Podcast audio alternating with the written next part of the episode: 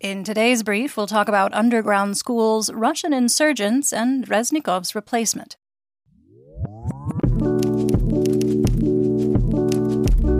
I'm Linnea, and today is Tuesday, September 5th, 2023, and we're in Kyiv, Ukraine. You're listening to the Ukraine War Brief podcast, where we bring you up to speed on the war in Ukraine in about 20 minutes or less. Let's get started with the news in Ukraine from the front. The General Staff of the Armed Forces of Ukraine, or GSAFU, reported that over the weekend, Russian losses included 40 tanks, 45 armored combat vehicles, 75 artillery systems, 5 multiple launch rocket systems, or MLRS, 2 air defense systems, and 1,640 personnel. United States National Security Council spokesperson John Kirby stated that the White House assesses that Ukrainian forces have made, quote, significant progress on the southern front of the counteroffensive, and a, quote, notable advance has been observed in the Zaporizhia region. According to the Institute for the Study of War, or ISW, Russia has deployed a so called reserve army, the 25th Combined Arms Army, so that Russian units from the Luhansk Oblast can relocate to the southern front in an effort to slow the Ukrainian counteroffensive. The Russian 25th was reportedly intended to deploy in December 2023, and the ISW has assessed that it is unlikely to be combat effective given the circumstances. Russian forces reportedly spent 60% of their time and resources on their first line of defense.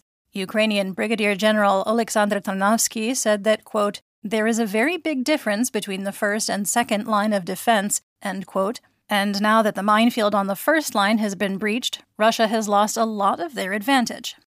There are, however, also reports of a significant tunnel network along the second line of defense that could prove challenging.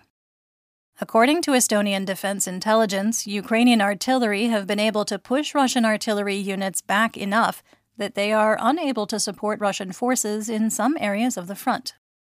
In the eastern theater of operations, Russian forces are reportedly making considerable effort to advance near Novoyekhovka and Bilohorivka on the Liman axis in Luhansk Oblast, but have not been successful. Deputy Minister of Defense Hanna Maliar reported heavy fighting in Klishchiivka, Kurdyumivka, and Andreevka south of Bakhmut in Donetsk Oblast, saying that the AFU is continuing to conduct offensive operations on the southern flank of the city.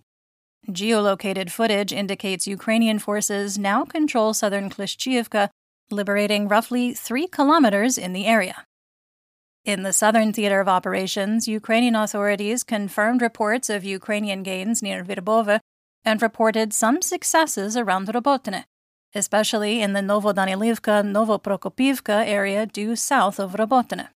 A spokesperson for the Ukrainian forces in the area noted that the minefields near Russia's second line of defensive positions are less dense than the initial defensive layer, and the ISW posits that Russian forces constructing the second and subsequent lines of defense may not have had sufficient training, particularly related to the density of minefields. In the Black Sea, the Ukrainian Navy destroyed a Russian KS 701 speedboat while Russian personnel were attempting a landing killing six and injuring two. On the home front, 32 Shahed kamikaze drones were launched at Ukraine overnight on September 3rd to 4th, 23 of which were destroyed by air defenses. The World Bank announced a new assistance package on Friday. The Housing Repair for People's Empowerment Project, or HOPE, will provide 232 million US dollars to help 100,000 families in Ukraine make urgent repairs to homes that have been damaged by Russia's invasion, including replacing broken windows and fixing damaged roofs. The National Police of Ukraine has reportedly received 93,000 calls from victims of sexual abuse at the hands of Russian troops since February 2022, with the highest number of sexual crimes by occupation forces reported in liberated Kyiv, Sumy, and Chernihiv oblasts. While Ukrainian President Volodymyr Zelensky has said that he only wanted to be in office for one term, he announced over the weekend that if elections are held while there is still a war in Ukraine, he will run for a second term, saying, quote, In 2024, if the war is still ongoing and elections are held, I will never in my life abandon my state. End quote. The leader of President Zelensky's ruling party, Sluha Narodu, stated that Ukrainians who are eligible for military service who left Ukraine with forged certificates of their unfitness for service could be extradited home, but assured there would be no mass extradition. President Zelensky's representative in parliament, Fedir Venislavsky, submitted a bill that would abolish the exemption from mobilization for Ukrainian students over the age of 30 who have obtained two or more full time university degrees. According to Venislavsky, the number of students over age 25 more than doubled in 2022, with some using it as a loophole to avoid mobilization. If adopted, the law is intended to be retroactive.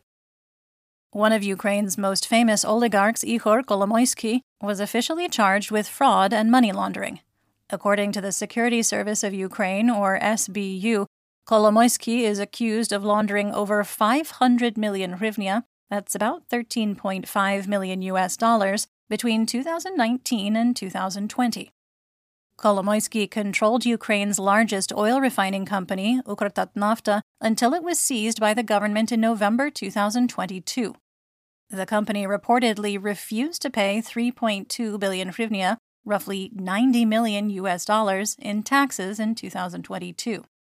Kolomoisky also owned over 40% of Ukrnafta, an oil and gas extractor that was also seized as a so called critical national resource during martial law last year. If we look further back, Kolomoisky was also the co owner of Privatbank, whose fraudulent activities resulted in the disappearance of 5.5 billion US dollars.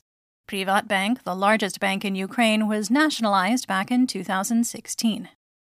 On September 2nd, the SBU announced that a Russian linked priest of the Ukrainian Orthodox Church in central Zhytomyr Oblast was charged with inciting religious hatred in Ukraine. The priest reportedly distributed pro Kremlin brochures promoting hostility toward other religious denominations and portrayed Russia's invasion as a, quote, internal civil conflict, end quote, denying Russia's armed aggression, on orders from his metropolitan bishop.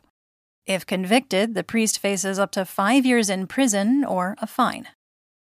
Underground office spaces in the Kharkiv metro have been converted into classrooms to minimize the risk to students and teachers due to frequent Russian missile attacks on the city and the close proximity to the border with Russia, which limits the efficacy of air raid alerts. Children will attend in two three hour shifts. There is reportedly enough room for 60 classrooms, which have added sound insulation, improved air circulation, and lighting in order to make schooling feel as normal as possible. A quick sidebar for some personal reflection. One of the more pervasive and insidious narratives we see across social and popular news media is that the horrors being inflicted on the Ukrainian people by Russia are exaggerated or overblown because people are still shopping, going to school, throwing parties, etc.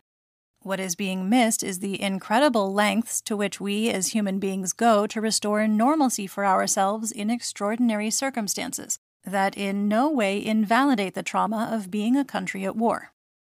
As a Westerner experiencing Ukraine away from the front lines, I can see how easy it would be to forget there's a war going on. On our way from Lviv to Kyiv, we drove through Bucha, a lovely upscale suburb with plenty of people out and about, going to restaurants and hanging out with friends, living their lives. And there was a lot of new construction to replace the homes and businesses that were destroyed during the Russian occupation in the spring of last year. The signs of war are everywhere if you know where to look, but Ukrainians cannot live in constant trauma, and no reasonable person should expect or want them to.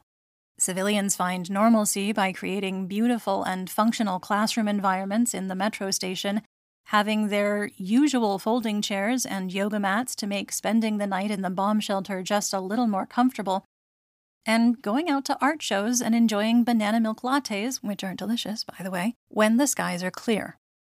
The Ukrainian people are living their lives. And also, the Ukrainian people are the victims of an ongoing genocide by the Russian Federation. It's critical that we, as Westerners, recognize the fact that those things are not mutually exclusive.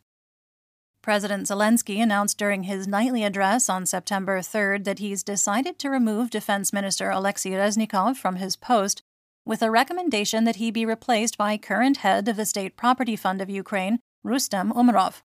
In his announcement, Zelensky noted that Reznikov has served through more than 550 days of full scale war, and the Ministry of Defense needs to change its approach in the way it interacts with both the military and the public.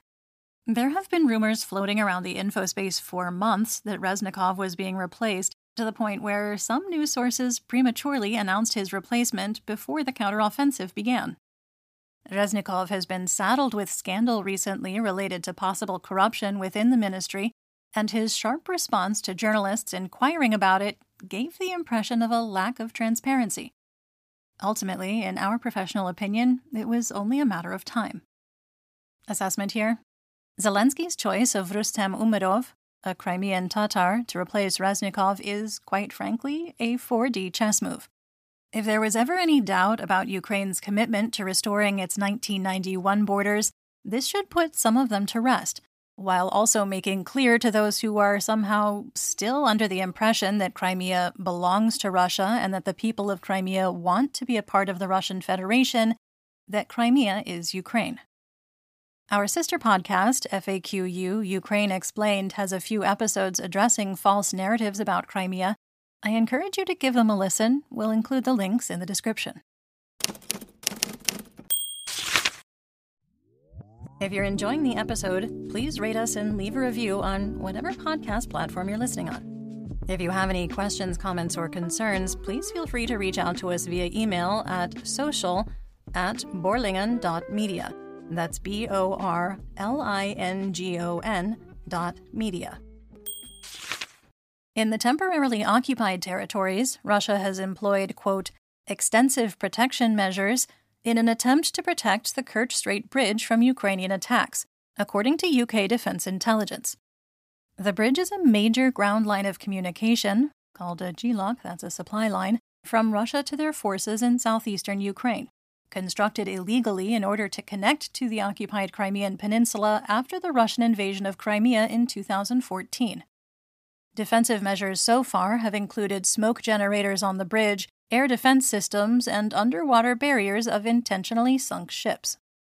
The Russian Ministry of Defense, or MOD, reported on Sunday that Russian forces had destroyed three unmanned surface vehicles, or USVs, targeting the bridge, but no further details were provided. Ivan Fedorov, the legitimate and exiled mayor of Melitopol in Zaporizhia Oblast, reported that on Saturday, Ukraine blew up a cafe in Kinsky Rozhdory that Russian occupation forces had been using as an ammunition depot. Fedorov added that Russian personnel were in the cafe when the explosion occurred. Speaking of sneaky setups, let's talk about the Russian Federation and effectively occupied Belarus. Russian insurgents with the Free Russian Legion claimed responsibility for the drone attack on Kursk Air Base on August 27th, also claiming that all targets were destroyed. You might remember the Free Russian Legion from clashes with Russian security forces in Belgorod Oblast near the border with Ukraine. The Legion isn't pro Ukraine so much as it's anti Putin. They have, however, worked in collaboration with Ukrainian military counterintelligence, as they say was the case in this instance. They also noted that the building that had been reportedly damaged by a drone crash was actually damaged by a Russian air defense missile. Satellite photos of Engels airfield in Saratov Oblast in Russia show that Russian forces appear to be trying to protect Tu 95 strategic bombers from drone strikes by covering them with car tires. According to our research assistant, a former firefighter, quote, Russia should be aware that burning tires and jet fuel make a fire that's quite hard to extinguish. Just saying. End quote. The Ruchi oil depot in St. Petersburg caught fire on Sunday, with local residents reporting loud blasts coming from the area. Russian authorities stated that a fuel tanker caught fire at the depot, but didn't elaborate on how or report on damage or casualties. Russia has apparently been attempting to recruit citizens from Central Asian countries online to fight in Ukraine, offering signing bonuses and fast tracked citizenship. According to UK Defense Intelligence, Uzbek migrant builders in Mariupol reportedly had their passports confiscated and have been coerced into joining the Russian military. Russia is likely making such an effort to exploit foreign nationals because a new wave of mobilization would be enormously unpopular in the lead up to the presidential election in 2024.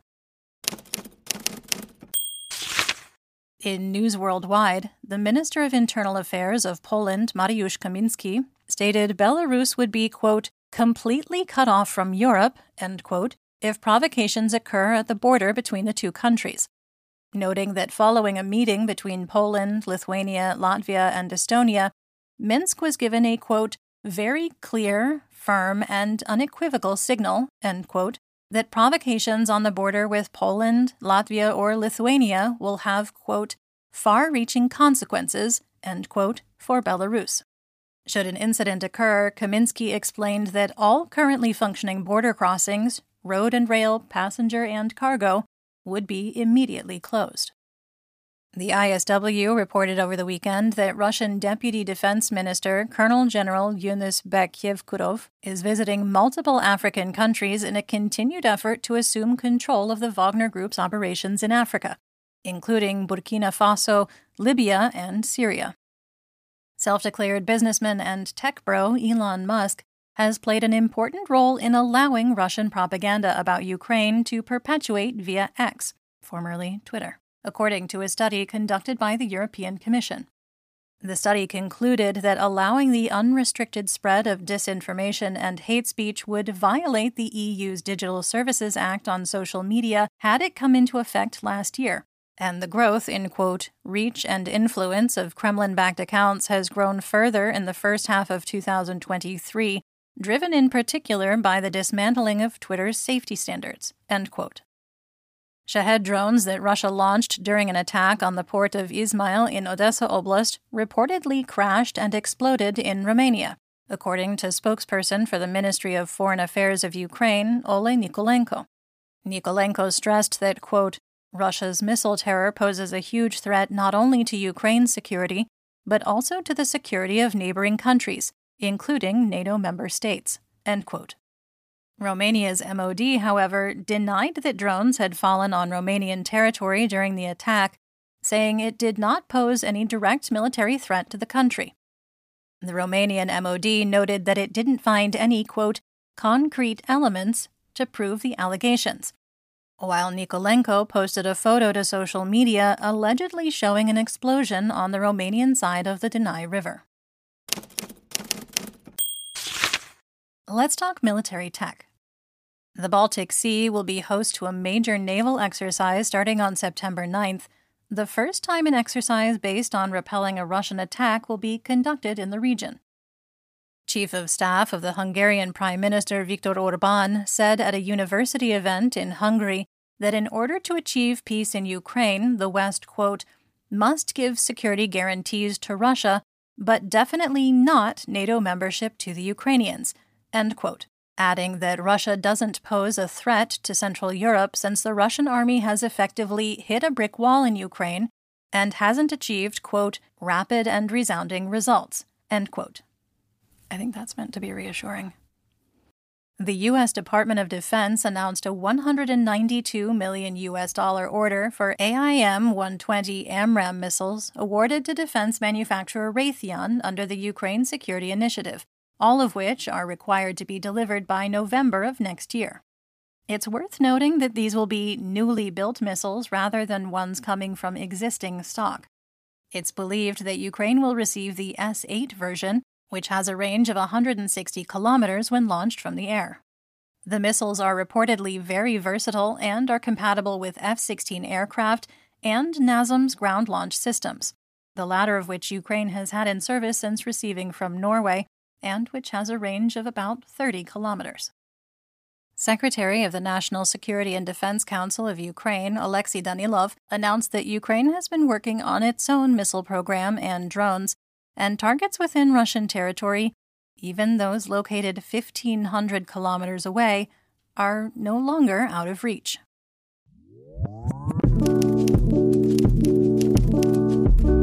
That's the brief for today. Remember to check your sources and don't fall for propaganda. Join us on YouTube and TikTok for more Ukraine content and live news reports. And please consider supporting our work on Substack. You'll find the links in the description. We'll be back tomorrow with more updates. Until then, stay safe, everyone.